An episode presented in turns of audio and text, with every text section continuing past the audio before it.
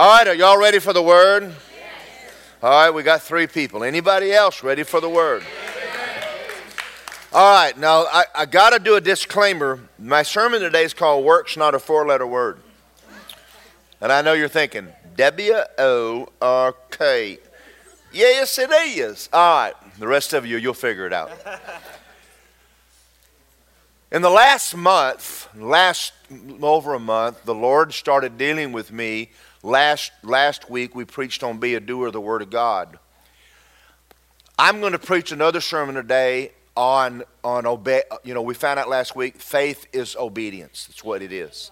And we're going to talk about working for God. We're going to talk about more about being a doer of the Word of God.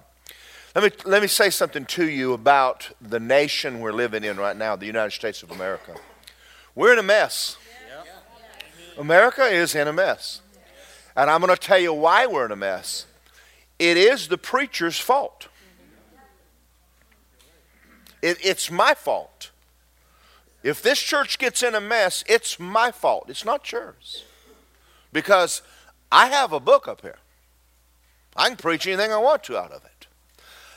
There are things that American churches must start preaching if we want to see America change. We need a move of God, and we're not going to have one the way we're going at it right now. Things are going to have to make we're going to have to make some adjustments. Now, because of that, that's corrective in nature, not harsh, not hard, but corrective. Um, I like preaching how much God loves you. I love it. It's why I wanted to be an evangelist because you get to preach good news all the time and then leave. but um, but we're gonna but but um, but the Lord's been dealing with me so so much so that the anointing on me is very strong, and I I have times when I'm praying and praying and praying and I'm not getting anything from God because I'm not on the same page with Him. Whenever I'm in my I have, in my soul, I sometimes will disagree with God on what He wants me to preach. But when I have a peace come on me, I know to forget what I'm thinking. And that's happening to me right now. Um, he's dealing with me right now to get number one, me in shape.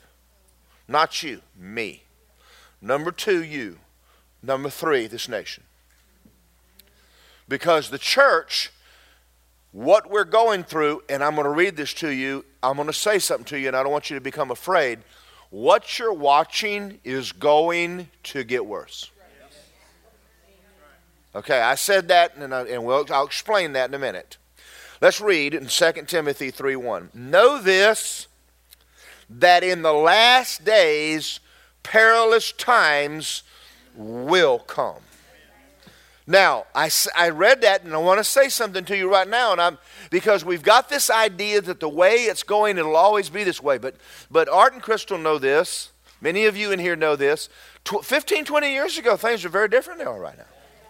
And we, and you know, I told people five years ago, I started preaching on the authority of the believer, and I got in this pulpit and I said, things are going to change. And y'all look at me like, yeah, yeah, yeah. Well, they're changing. I was right, and I'm right again. And, and, and I'm not trying to put a damper on anything. I'm just telling you that when you get on an airplane and they say, put your mask on first, you put yours on first. Don't worry about what's going on in the world right now. You get your mask on. You get you straight. You get you where you need to be. The rest of it will take care of itself. God's got this, but He's got to have us cooperating with Him. Now, I want you to believe God with me. I am believing for a mighty move of God in this church and in this nation. And I'll live to see it. But not without us making some changes and adjustments. So here's my question Are y'all ready to make some changes? In the last several weeks, God has been dealing with me to make adjustments in my life. And I've been doing what he's asking me to do. I'll go over a few of those adjustments and ask you to make them with me.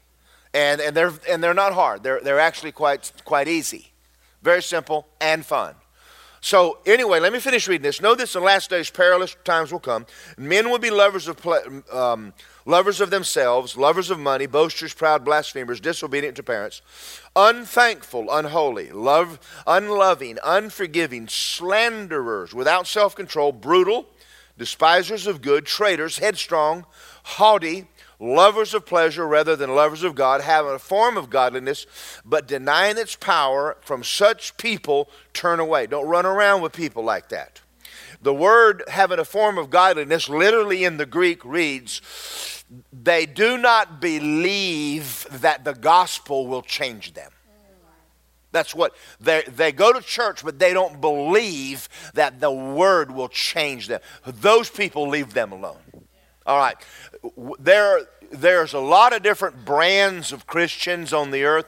I'm not in particular. I, I, joke with y'all and say, hey, is this Baptist church? Catholic? The reason I do that is I'm not picking on the Baptists and Catholics, is because a charismatic church is a church full of denominational people. That's what we are. I mean, we're Catholics, we're Baptists, we're Nazarenes, we're heathen, whatever, when we walked in here. So this is not, in a sense, a Baptist church, a Nazarene church, or Catholic church. We're just a hodgepodge. And so, so I make jokes about it. I'm not picking on your favorite church you left.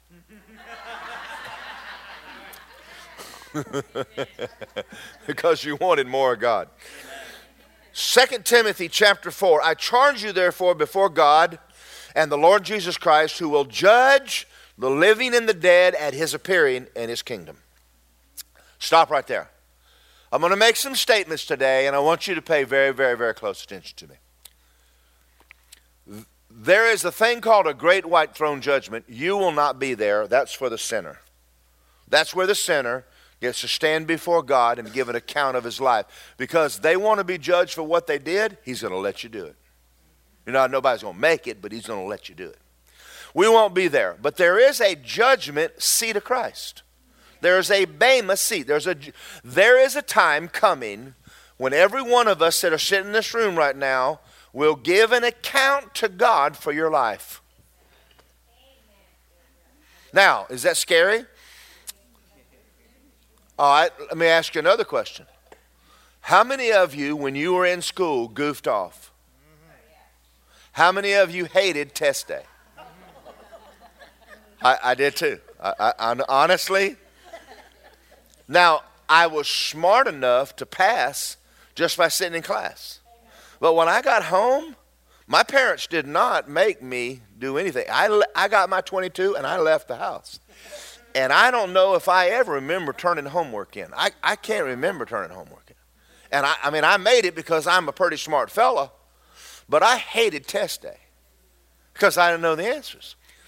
There is a way to love test. Study. It's not really that hard, is it, Karen? All right if you're bothered by having to stand before Jesus, well, then change. Thank you for y'all's enthusiasm. And you, you know what? The good news is you got time. Now, I'm going to say this about me because I know you don't mind me talking about me. I've had things lately the Lord's been dealing with me that, that He wanted me to change. And I know that I've got to give an account of Him one day for this church. I've got to answer for the way I treated you. I've got to answer for what I preached. I've got to answer the way I treated my wife. I've got to answer to God what I did with the money that you put in the offering plate. I got to stand before God, and let me tell y'all something. A preacher comes under a stricter judgment now and then than anybody else. So it's tougher on me than it is you. So naturally, when there's things that I'm not doing, I want to know because I want that to be a good meeting. Do you? I want it to be a good meeting for you. But I want you to be aware that that's so. Whenever the IRS calls you and says, bring an accountant, they want to look at the books. There is a book in heaven. Now, now let's think for a minute. Have you ever read in the Old Testament the book of Kings and Chronicles? Do you know what the Chronicles are? It's a chronology of each individual, each king's life. This king lived for God, this one did not. This one started good, didn't end up too good. This one started bad and ended up well. There is a book in heaven that's written about you. Everything you do, everything you didn't do, your prayer life's in there, your tithe record's in there, the way you treated your husband and wife is in there, the way you lived your life, it's all in the book. And you say, I don't want anybody to know about it. Well, then you want to change because everybody's going to know about it. Everybody's going, whoa. We could go home right now. We've just had a move, you know. Are y'all out there? This is something that you need to think about because what happens is it gets you over being lax. That, let me tell you something. I love policemen because if it wasn't for police, I'd speed everywhere. I, I'm just honest.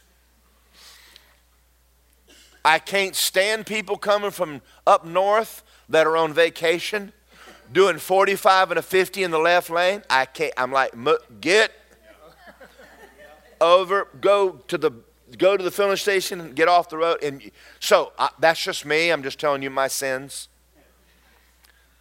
But I love policemen because I hate share revenue coupons more. I can't stand giving them a, a bonus for Christmas. I want them to have one, but I don't want it to come from me. So I'm going to tell y'all this. There's two motorcycle cops that sit up on Lester during the day. And it's 35 miles an hour up there, guys. And if you go by faster, they kind of wave at you. Pull on over here. We want to have a talk with you. And I love it when I go, Thank you, Jesus. Thank you, Jesus because I've slowed down in my older age. But, but I have noticed occasionally my speedometer says I'm doing 45, and I think 46 might get me a share revenue. You know, so, so I'm kind of watching that, and I've kind of got it in my brain. Don't speed down Lester. Now I hadn't got it in my brain everywhere, but on Lester I don't speed. Talking to you about judgment is good because it curbs you. It causes you to go, Nah, I ain't doing that.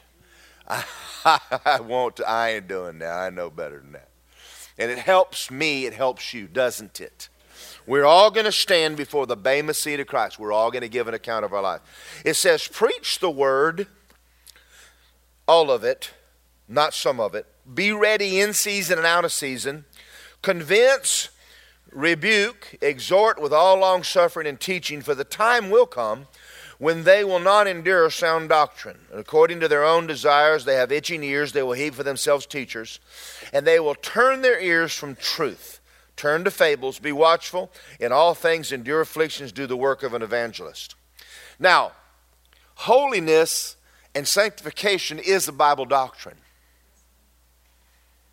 You should hear sermons on it. What that means, you set yourself apart. You do something with your flesh, you do something with yourself. Amen. Go to Ephesians chapter 2, and we're going to get into my sermon now. 2 8. For by grace you've been saved through faith, not of yourselves. It's a gift of God, not of works, lest anyone should boast.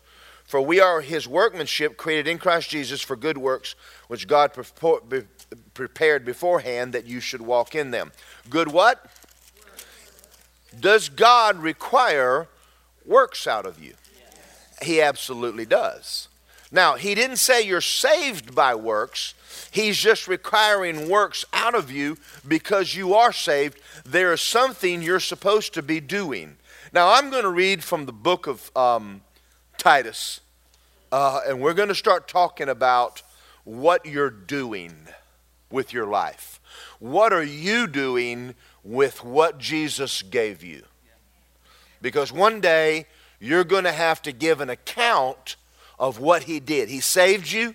He's got an investment in you. He filled you with the Holy Ghost. He taught you the Word of God, and He's going to come back and look for a return. He wants to see what you did with what He did for you.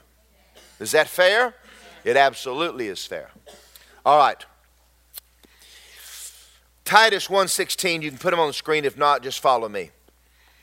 It says, They profess to know God, but in works they deny him, being abominable, disobedient, disqualified for every good work. Now, I'm going to say something here now, and I want y'all to think seriously about what I'm fixing to say. The problem we're having in the United States of America is that we have placed family and job above everything. Predominant Christians, you wouldn't miss work or school or a family event if hell froze over. And church is not high on your priority list. Not everybody, but the average Christian in America does not place the priority on the things of God. If I owned a business, and, and, and we're going to get into talking about business in a minute, you know, when someone hires you, they expect you to show up. And they expect you to do, give them an eight hours, they're going to pay you, they want to work. How many of you own your own business and you understand that? I, I, listen, I've worked for other people, and we'll get into that in a minute. But if that guy gave you a job, go to work and, and, and make him proud that he hired you. All right. Then why is it that we don't treat church like that. Can I ask y'all a question? If you signed up for work in the nursery, why do you think it's okay to call Sunday morning and say, I won't be there because your aunt came to town? You don't do that at work. It's because the things of God don't mean much. It should be the most important thing you do all week. Are y'all out there? Did you go home? Jesus never said anything, I will build the United States government. We built the government. He didn't. He didn't build the university you're going to. He didn't build the college your kid goes to. He built a church. And he thinks it should be number one. It is to him. It should be to you. Now, you understand why America's in a mess? Number one, the preachers stopped preaching truth. They stopped saying, they stopped preaching what's required out of a Christian, or even telling Christians there's anything required out of them at all. Oh, don't you put me under no legalism. I had a man made a statement one time says, Doesn't matter what you do. If you sinned, it's already under the blood. I said, I'm glad you told me that because I'm going to kill you. And don't you worry about it because it's already under the blood. I'm not even going to ask. I mean, why not, how, how stupid can you get and suck air? Yeah. On the way to church this morning, I had a guy take me off. It's all right, I shot him. Open your Bibles. You wouldn't put up with that. When did that become okay? Well, thou shalt not murder, right?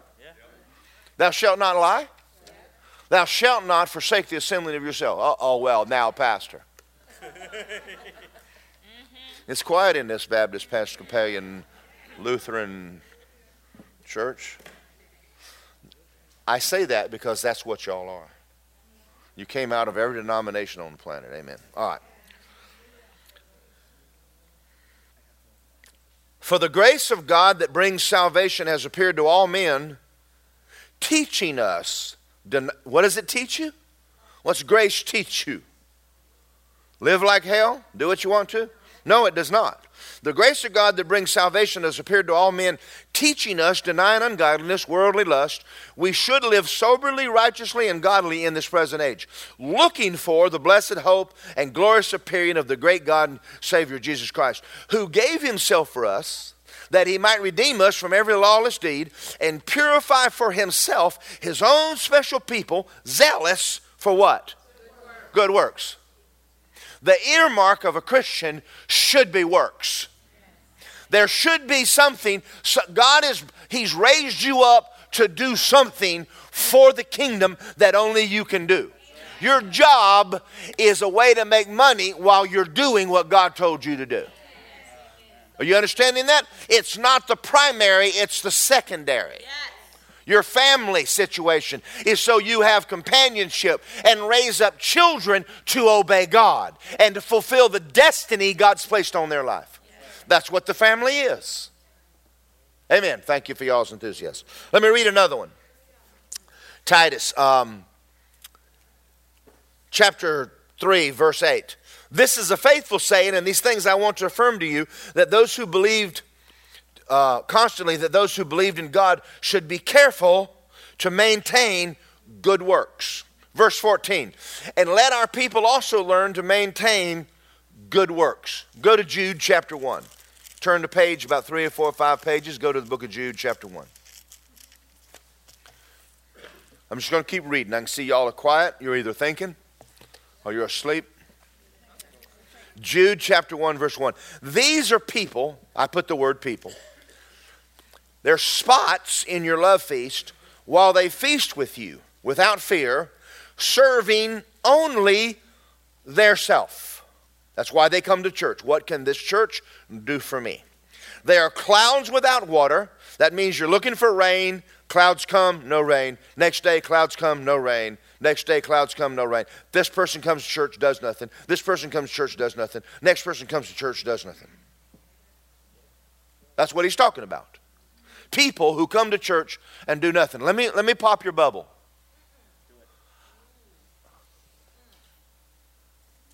We didn't build this church so you'd have a place to sit. Right. That's right. You're right. This church is here so you have a place to serve God. So now listen to me. How long have I been here, Sandy? 30 years? When I first came to this church, it was a screwed up mess. More screwed up than it is today by 10. Do you know how screwed up it was? It was so screwed up they needed me. Well, we did. And I'm going to tell you all a little secret.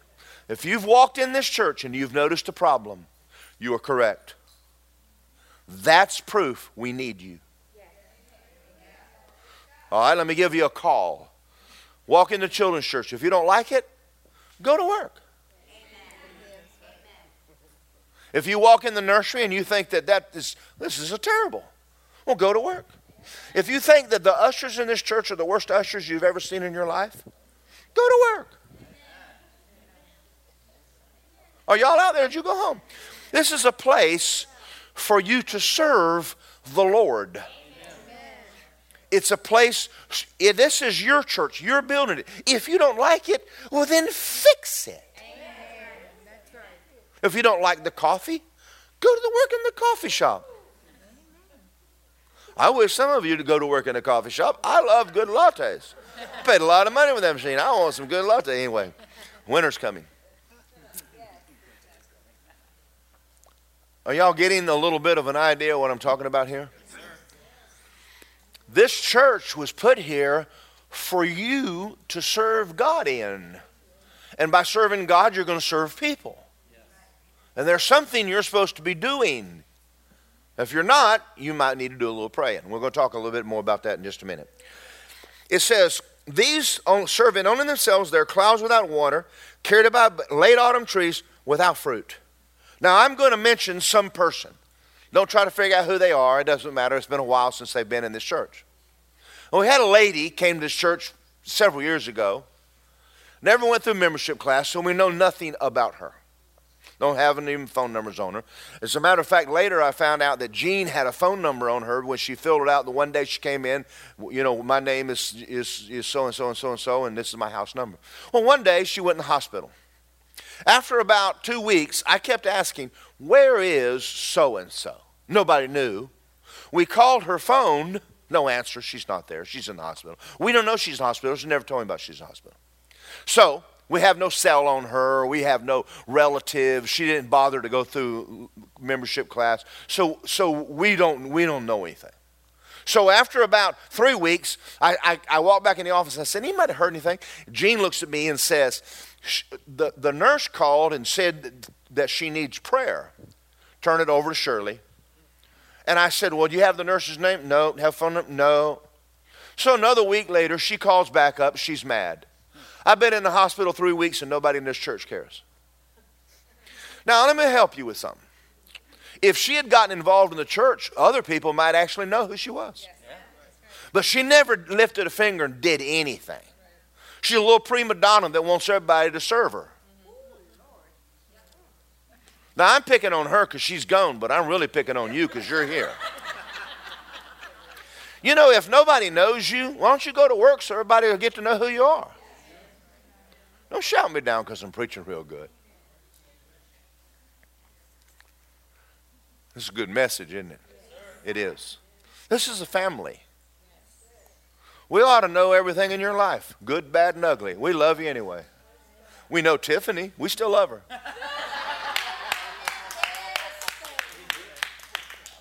Now, I pick it on her, but let me tell you something. That's a working woman.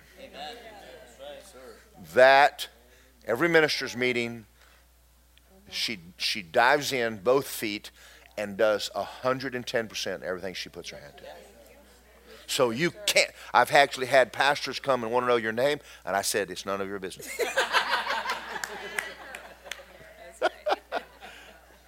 There's some good people in this church. Amen. Amen.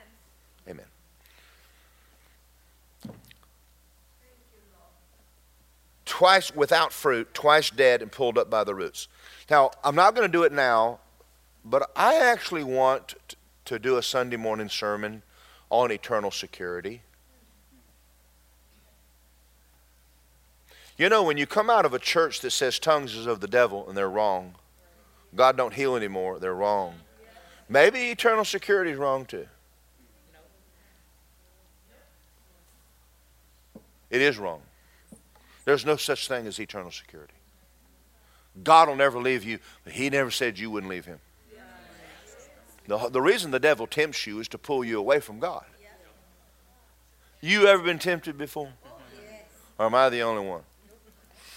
We ain't gotten into that yet, but we will. Are y'all okay? I'm not going to tell you what Sunday because I don't want y'all to. That's the day you go to Disney. I'm not going to tell you. Let's go to Revelation chapter 2.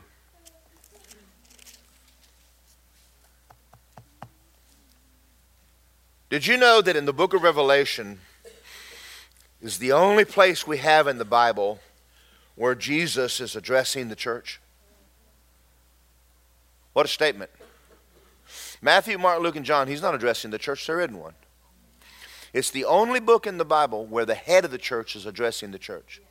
What was the number one theme of the, him talking to the churches? What is the number one theme he brought up more than anything else? Work.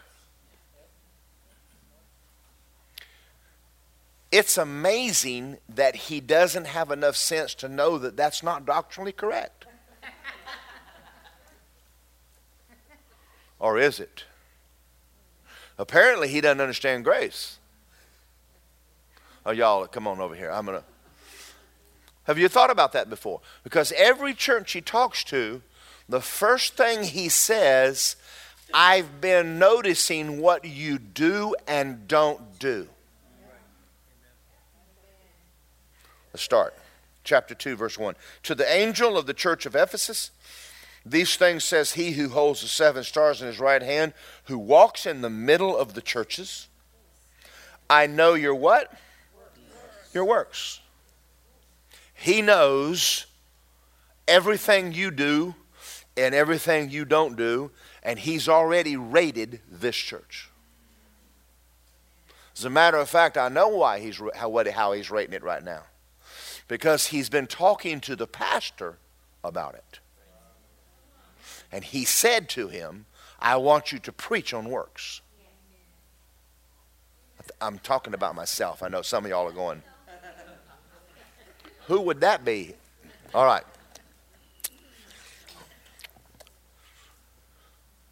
Verse 5. No, verse 4. Nevertheless, I have this against you. You left your first love. What is first love? Remember where you have fallen, repent and do the first what? works. In other words, there was something you used to do that you don't do it anymore. And he's calling the church back to doing what they used to do when they first got saved. And we're the ones that have gotten lax and said, Well, I'm a Christian, I love the Lord, and I walk into church, but the fire's gone. He's not number one anymore. Your job's number one. Your family's number one. Jesus is not number one. And he's calling the church. Right now, America's in a mess, but he's not dealing with the Democrats and Republicans yet. He's dealing with you and I. He's, he's, I pray He starts dealing with the pastors in this nation first, that the pastors in this nation would come back to God and start preaching the whole counsel of God, and then the church can repent, and then we can have a move of God in this nation because God can save with many or He can save with few, but He will turn America back if my people who are called by my name humble themselves and pray. I will come and I will heal their land. But He's not going to heal their land if we're not doing what He told us to do. I didn't say you were wicked, immoral, and, and, and you know, the, the, the, the hatchet butcher. I'm just talking about being lazy. And I'm going to tell you something right now. I'm getting ahead of myself. God hates lazy. He hates it. How many of y'all own your own business? How many? I want to see how many businessmen in here. One, two, three, four. All right, I call half the people that own your own business Jesus' name. How many of y'all, it, you just can't stomach person coming to work late, leave early, and give you a, and give you sloppy work all day. How many of you, you own business and you're like, God, I can't wait till I can fire. And you and I know because you're a Christian, you're so gracious. You put up with them. Come on, y'all know that. You put up with them, and you put up with them, and you and you go home and you talk. Oh, we just need to. We just, ah, God, just fire them. Am I right? Am I right? All right. God hates lazy. He hates lazy. Come on. We'll get into that a little more in a minute. I'm behind a pulpit. I, don't, I can duck. Revelation chapter 3.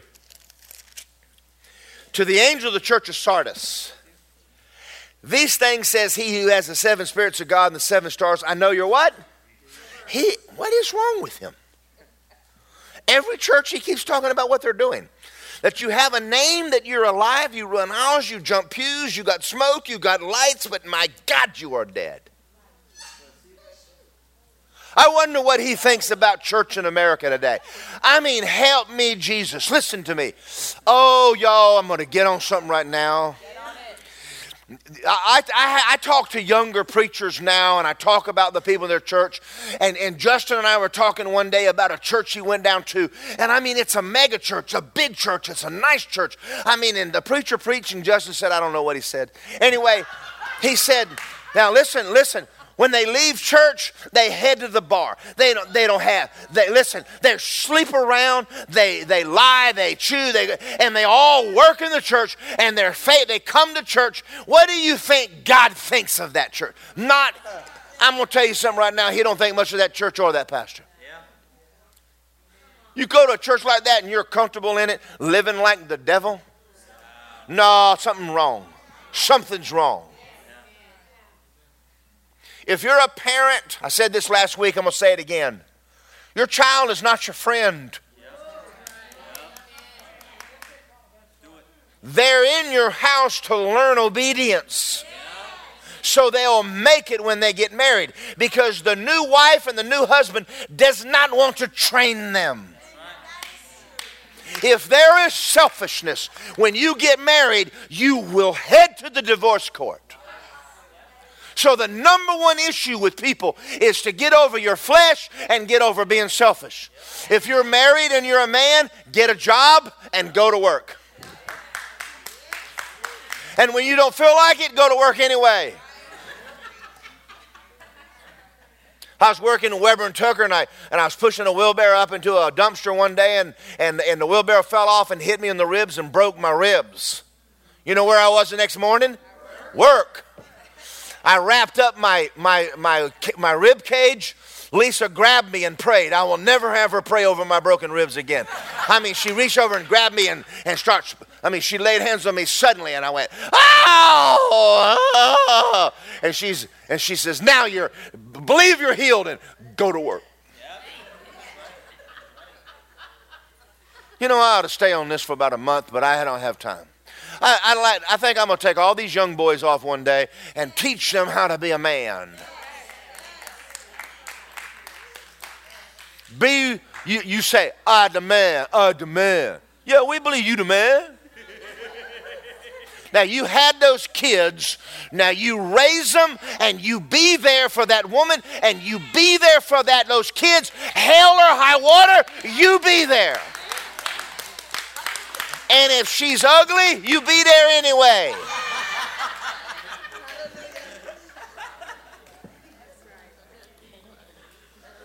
Every time something happens, you run out the door and go home to your mama. You ladies, listen to me. You have a problem with your husband, leave your mama out of it. Your mama thinks you the you the baby, he treat you bad. Shut up. You leave your mom alone. You married him, go home and work it out. And I'll tell you something, you sweet darling little girl, you ain't perfect either. Your daddy raised you with a silver spoon, and now you have a good little tough. tough is good for you. Quit giving your kids everything. Let them get out and get a job and find out what it takes to make a living. Pay for their schooling and pay for everything and pay for everything. They're 30 years old and they never had a job a day in their life and then they're going to go out and, and start a business. You couldn't start a business. You don't. You ain't never even pushed a broom. How'd I get off on all this? I don't know. Somebody might have needed it. Am I right? Oh, yeah. I think sometimes, well, I just line all the teenagers up and just spank them. What for? Well, they probably did something wrong. Just spank them anyway. Just, no, I'm teasing. I'm messing. I shouldn't. My dad gave me a spanking one time, and I said, Dad, I didn't do it wrong. He said, Well, you probably did something I didn't know about. Sad thing is, it's true. I did a lot of stuff he didn't know about. He said, You probably deserved that. I just didn't know about it. Just chalk it up for the time I didn't see you.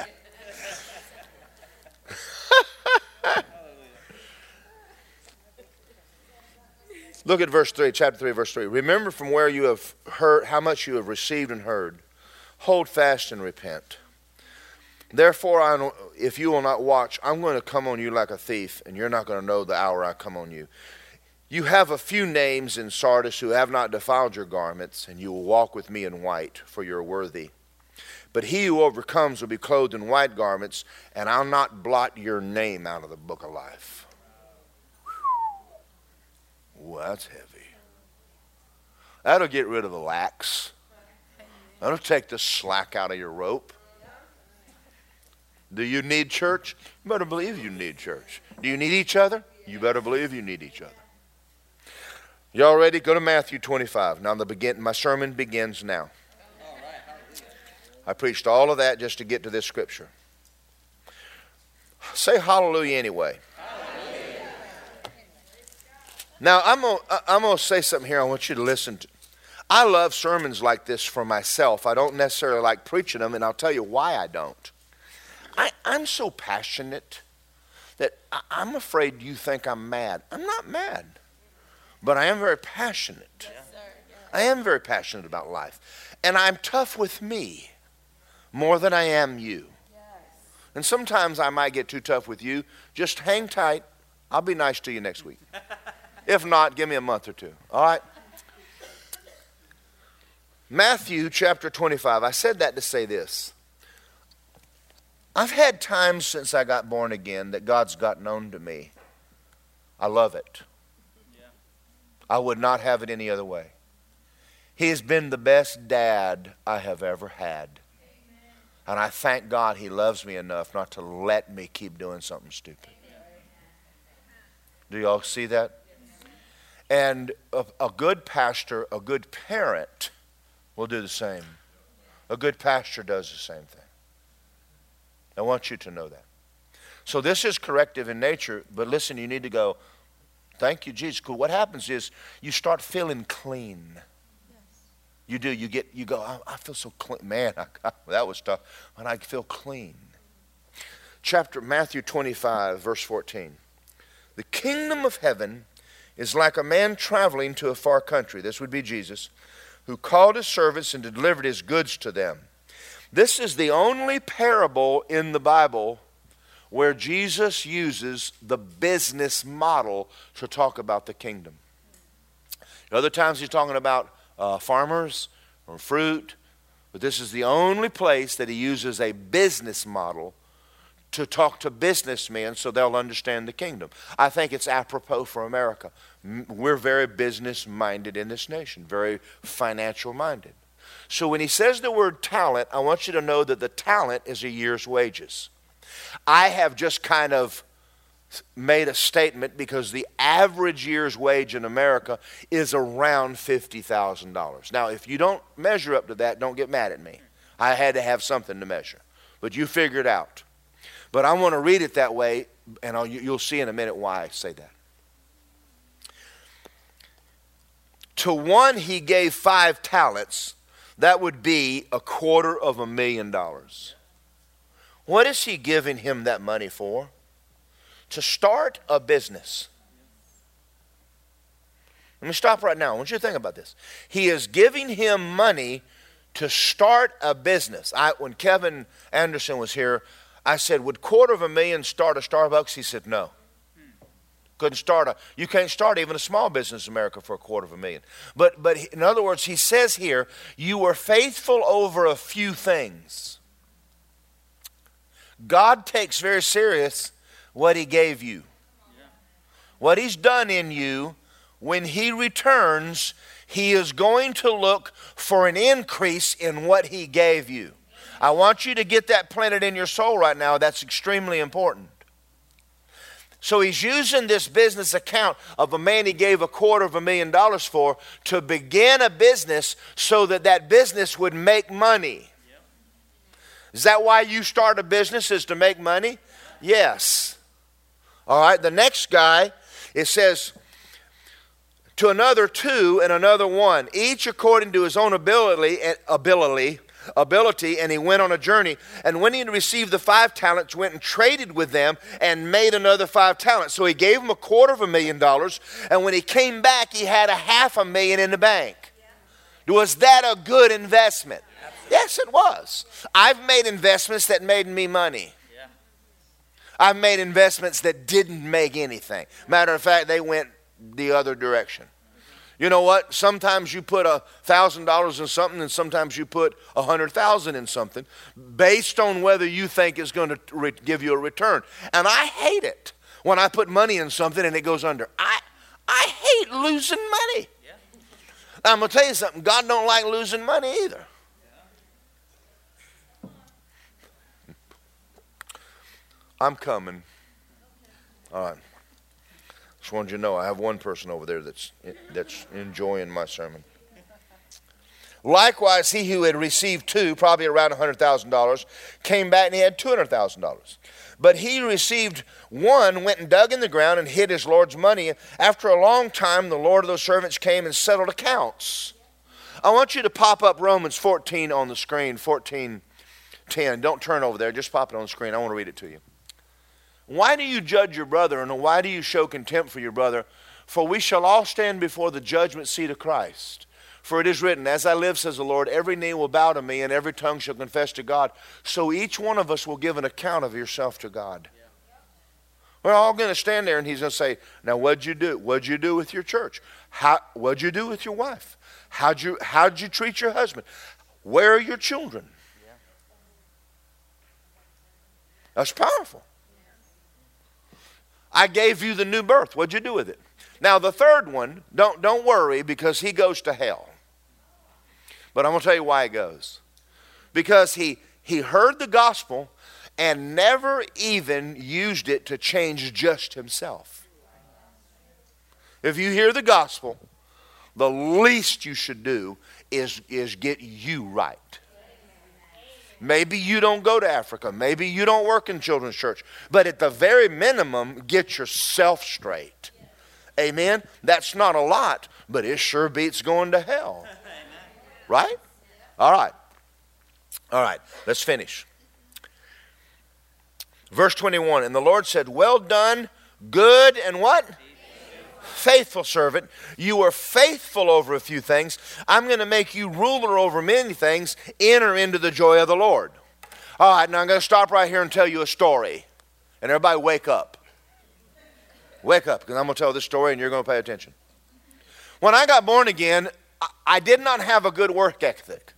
Matter of fact, my brother in law, Johnny Hammond, got me a job at, at Western Electric, and I actually got dismissed for my work ethics, and I know y'all don't believe that. Well, right after I got born again, God got me a job at CertainTeed. Now, listen to me. He didn't, he didn't ask me whether I liked that job, because I didn't. As a matter of fact, sometimes He will put you in places you don't like because you need to grow up. So he put me at CertainTeed, the fiberglass plant. The first day at work, I was on the second shift and I clocked in at four o'clock. I remembered it was four o'clock because when I walked up, it had a card with my name on it. I punched in and it said 400. And my boss was standing there and looked at me and said, Morgan, you're late. And I got in an argument with him. First day of work. Say stupid. I call you stupid. You can call me stupid if you want to. He said, You're late. I want you to clock in and be on that bagger at four. And I said, I'm on time. He said, You're fixing to get fired. I hadn't been here 30 seconds. God just got me this job. But I'm already starting to run into bad attitudes in who? Me. And I walked away, and the Lord said, You are late. From the, I mean, he, I don't know whether he talks to you like this or not, but he talks to me sometimes like I don't have any sense. Okay, and I'm all right. So I so I'm standing there, and he said, "You're late." From this day forward, you work for me. I got you this job. You asked me to get you a job. You asked me to get you out of debt. You will be here 15 minutes early. You will work 15 minutes after. And not only that, you will keep your mouth shut. I'm going, well, I love you too. Kumbaya. Help me. Thank you, Jesus. From that day forward, I changed. I was never late to work again, and I never left until I was finished with my job. And, I, and if he gave me eight hours, I gave him eight and a half. And I went to work on the bagger, and they put me on a roll-up machine, and the and and the and the and and I ran the job so well they put me in out on on trucks. When I walked out to load trucks, my boss, his name was Buck, Georgia. He said, Morgan, you load three and a half trucks a day, or we're going to run you out of here. Now, they're mad because it's the big dogs that are moving me up, and they don't know why. It's because I'm working. And the Lord said, Four. I said, Four. He said, I want you to walk out of a truck full every two hours. And I did. I loaded four trucks a day every time I showed up at work. Mike Nacera, the plant manager, came out one day and invited me to his office for lunch. Why? Because I'm working. That's not something that, and all of it was because Jesus scared the heebie jeebies out of me. What I learned was a new word called faithful he came in and, and, and he's the one that said, Why do you work so hard? He said, We are looking for someone in this plant to put him over the maintenance tool crib. There's two issues we have to address seniority and knowledge. You have neither.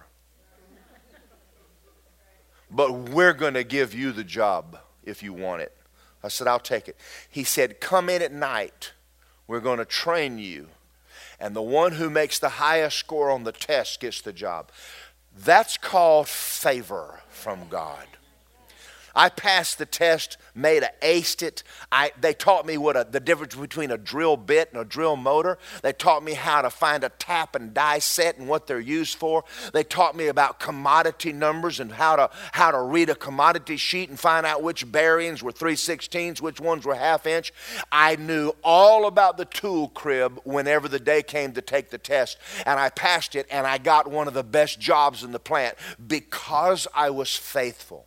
When I left, I had three men working under me, three shifts, and I put the whole tool crib under the Georgia Pacific numbering system. And I walked into Mike Nacera's office and I said, I'm leaving. And he cried like a baby. I found out they were grooming me to manage the plant. Why? Because of work ethics. I learned to be faithful. Now, I took that with me when I went to Rhema. I took that same philosophy to be faithful at Rhema, and I took it to work with me, and I've gotten raises everywhere I've ever been. When I left Tulsa, everybody I work with was, was either born again or knew about Jesus. I came here I, uh, God asked me to leave that. I worked for the second largest apartment complex builder west of the Mississippi River. I'm climbing up and taking it and about to step into a very big position, and the Lord brought me here to be a youth pastor. I started off with 10 kids and ended up with 40. Why? Faithful. I went to work with Weber and Tucker we would sit around on concrete blocks in the afternoon and eat lunch. And every day, whether I was a life group leader or not, I talked to everybody I've ever worked with and, and t- about Jesus. I've never sat and waited on somebody to give me a place to preach. That's why I'm here. Because God does not promote lazy people.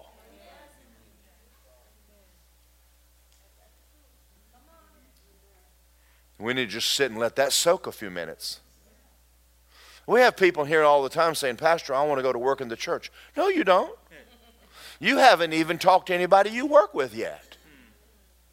That was hard. I mean, you, you work at a job and everybody around you is going to hell. Are y'all out there? You go home. Your own kids. Are you praying for your own family? I'm going to go back on myself tell on myself. About two or three weeks ago, the Lord spoke to me and He says, I want you to start praying over your family. Your, your kids, your grandkids, by name, every day. See, I pray for them, but sporadically. But He said, make a list and get diligent about it. They need you to pray. And I walked in there and I told Lisa, I said, The Lord just got on to me and I got to make an adjustment and I would appreciate your help. So there's times that I walk in there and I say, I'm about to pray over the family. Would you help me? And we'll sit in the living room and we'll just go down the list. I mean, my brother, my, my older brother Ronnie, his wife Judy, and their daughters, and then Robin and Johnny and Dawn and Jason, and then we go to Nancy and Mark and, and, and Daniel and Brooke, and then and then when we get finished with that, we go to Che and Steve and, and Cody and, and Tyler, and we just go down the list. Sometimes we spend 10, on 10 minutes on one and two minutes on the other as the Lord leads. But He got on to me and said, I need you to start doing this.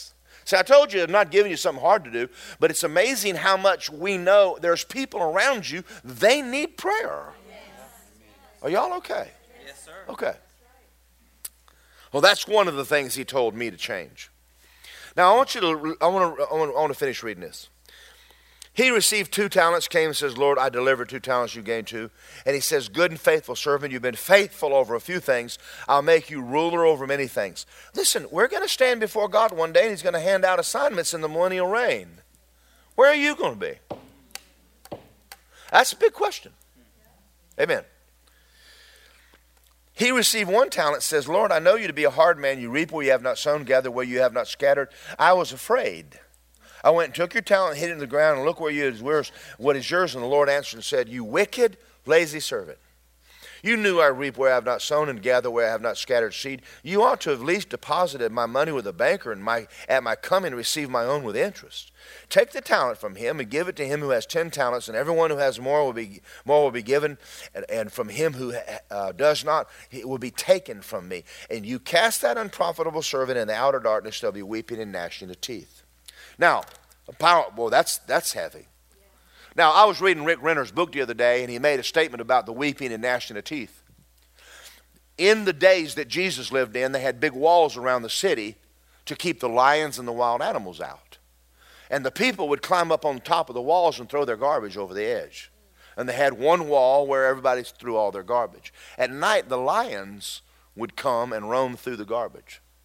When they would have a person that was charged with a crime, in order to find out whether they were guilty or not, they'd tie a rope around them and hang them over the wall uh, in, the, in the garbage dump. It was so black they could hear the lions around them. If the lion ate you, you were guilty. But if it didn't, you were innocent. But they said that the people, when they brought them back up, were usually insane and they would grind their teeth all night out of fear. Just, just grinders sitting in a garbage dump with lions around them all night long, and it would scare them. And Jesus used this, this dump as what it's like to die and go to hell. Well, you're around demons forever. We, and listen, we need to do another sermon on hell. That ought to scare the hell out of you. Everybody talking about where the hell are you going? What the hell are you doing? I don't know. What the hell? What's it into your business? And we and we throw the word around like it's. Eh, listen, listen to me. 80% of the people you know are going. That's major. That's not a little. And you know how to pray. Are you responsible? Yeah, you are. Yeah, we're responsible for this church. You listen, I'm going to say something right now and you're not going to like it. You are responsible for the people who get saved in this church. You are. You lazy thing, you're responsible for them. I don't have time. You're still responsible. He's not going to keep, he's not sending the move of God to a church if, if the people get born again and you don't do anything with them. You keep having babies and they keep dying because you don't take care of them. He's not going to send any more babies to you. We want to have a move of God in this church. No, you don't because you got to go to work. Boy, thank y'all for y'all's enthusiasm. Folks, this is a little strong, and I know. But see, America's praying for a remove of God. You can't even move you. You can't even find your own Bible. That's why I'm preaching it. Are y'all ready to make some adjustments? I know I am. I don't want to stand before him and, and, and, and give an account and go, What'd you do with that church? You didn't do anything with that church. That church just kind of plopped along all this time. You just knew. I said, Sir, no more. He, eh, he began to deal with me strong about, I want you to start preaching this stuff. Bring this church back. I, eh, we're going to see a move of God in this church. You understand that? We're going to see it. With you or without you, we're going to see a move of God in this church. We're going to see some people doing things for God. Get your fire back. Get your love for God back. Amen? All right. James chapter 4, and we'll close with this. Y'all made it all the way to the end. And I'm glad that I'm about to shut up because I'm getting hungry. How many of y'all understand this? How many of y'all appreciate this? I love the Word of God. I love it. Now, I'm going to tell y'all something that I do for me. I have several preachers I love to listen to. I love Mark Hankins. I love Kenneth Hagin. And I love Rick Renner. Rick Renner always talks about straighten up. I love it. I have found by reading his devotional, it keeps me clean. When you read about unfaithful, you go, ah, I don't like that scripture. no, but I do. Do y'all enjoy that? Do you like when you're reading something, you're going, oh man, I got to make adjustment there. I got to make adjustment. I love that. James chapter 4, verse 6. He gives more grace. Therefore, he says, God resists the proud, and he gives grace to the humble. If you're not going to do what he says, he's going to stiff arm you. You know what I mean by that? He's not answering your prayers until you change. Let me say it again. You're not, you can bind the devil all you want to, but it ain't the devil always. It might be God. Now, I'm going to tell you how I know that watching Lisa. No, I'm teasing. I knew y'all. Now, I'm, a, I'm just going to use me as an example. I haven't always done exactly what he wanted me to do when he wanted me to do it. I haven't always wanted to pay the price. But you'll pay it one way or the other. And I've been on his not good list. I told you the story one time about me working construction and when you want me to do I mean I listen, I hated waking up, I hated going to bed. I prayed every I prayed every day, read my Bible every day, and went to church every Sunday. And I was miserable. I wasn't doing what he was telling me to do. I didn't want to pay the price until I knuckled down and said, Yes, sir. Now I'm glad I did. Amen? Amen. But I'll tell you, I, I, I struggle with him. I struggle with the will of God. I, there's scriptures in here I read now and go, okay, breathe, Daryl.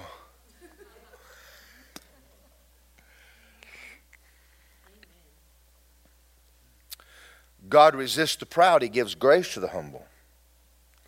Submit to God, resist the devil, he'll flee from you. But you got to resist, you got to submit to God first. You said, I bound the devil, nothing happened. Well, go back and read the rest of the scripture. You draw near to God, he'll draw near to you. Cleanse your hand. He's talking to Christians here. You sinners, purify your heart, double minded. Lament, mourn, and weep. Let your laughter be turned to mourning, your joy to gloom. Humble yourself in the sight of the Lord, and he'll lift you up. You don't have a problem he can't fix. But very often he's waiting on you and I to make the adjustments. So I'm going to close with this. It's, we got exactly one minute till noon. Don't expect that every Sunday. While I'm preaching, can, can, we begin by being honest? I don't want you to. How many of you in here go, I can tell you right now, there's some areas of my life I need to make some adjustments in. I'm telling you that the number one he started dealing with me about, and I told you this, was my prayer life for my family.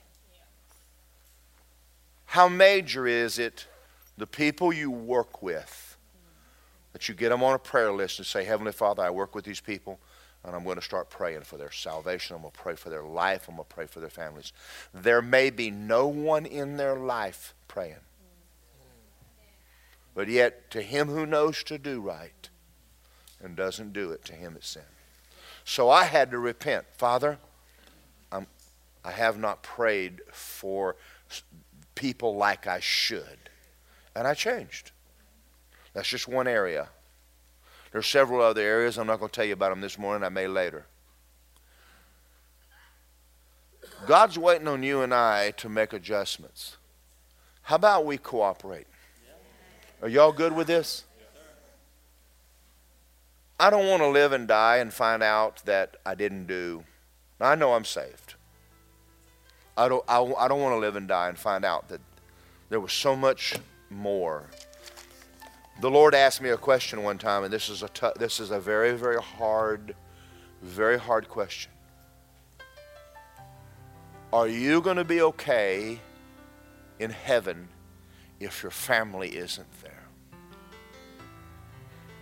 I said, No, sir. He said, Change. That's a heavy statement. I'm looking forward to going to heaven, but I get up there and I got family members that are not there.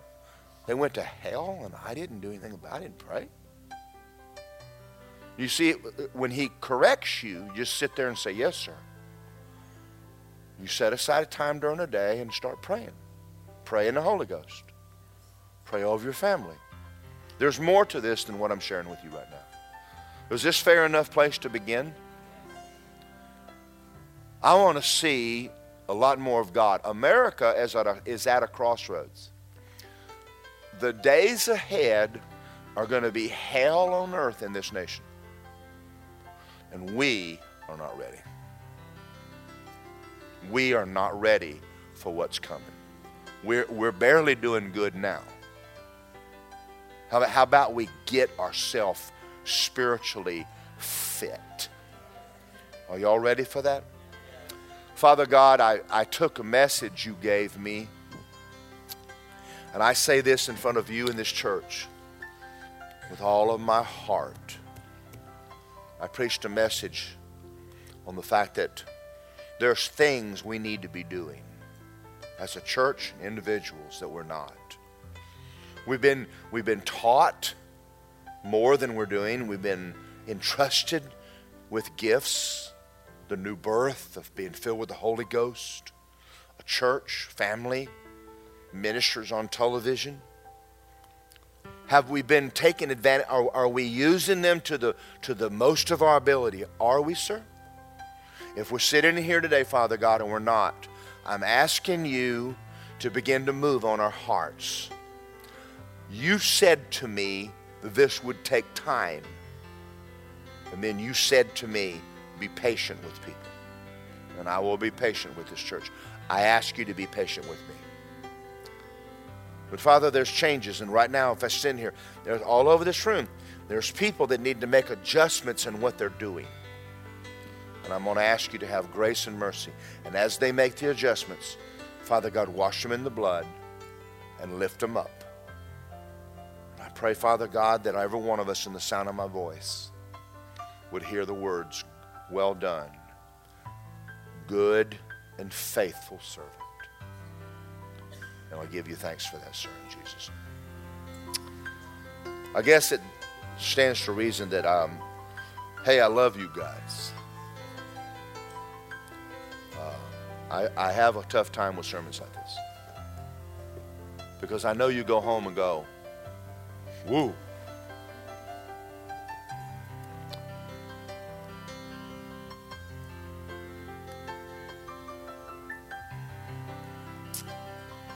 So much, so much God wants to do.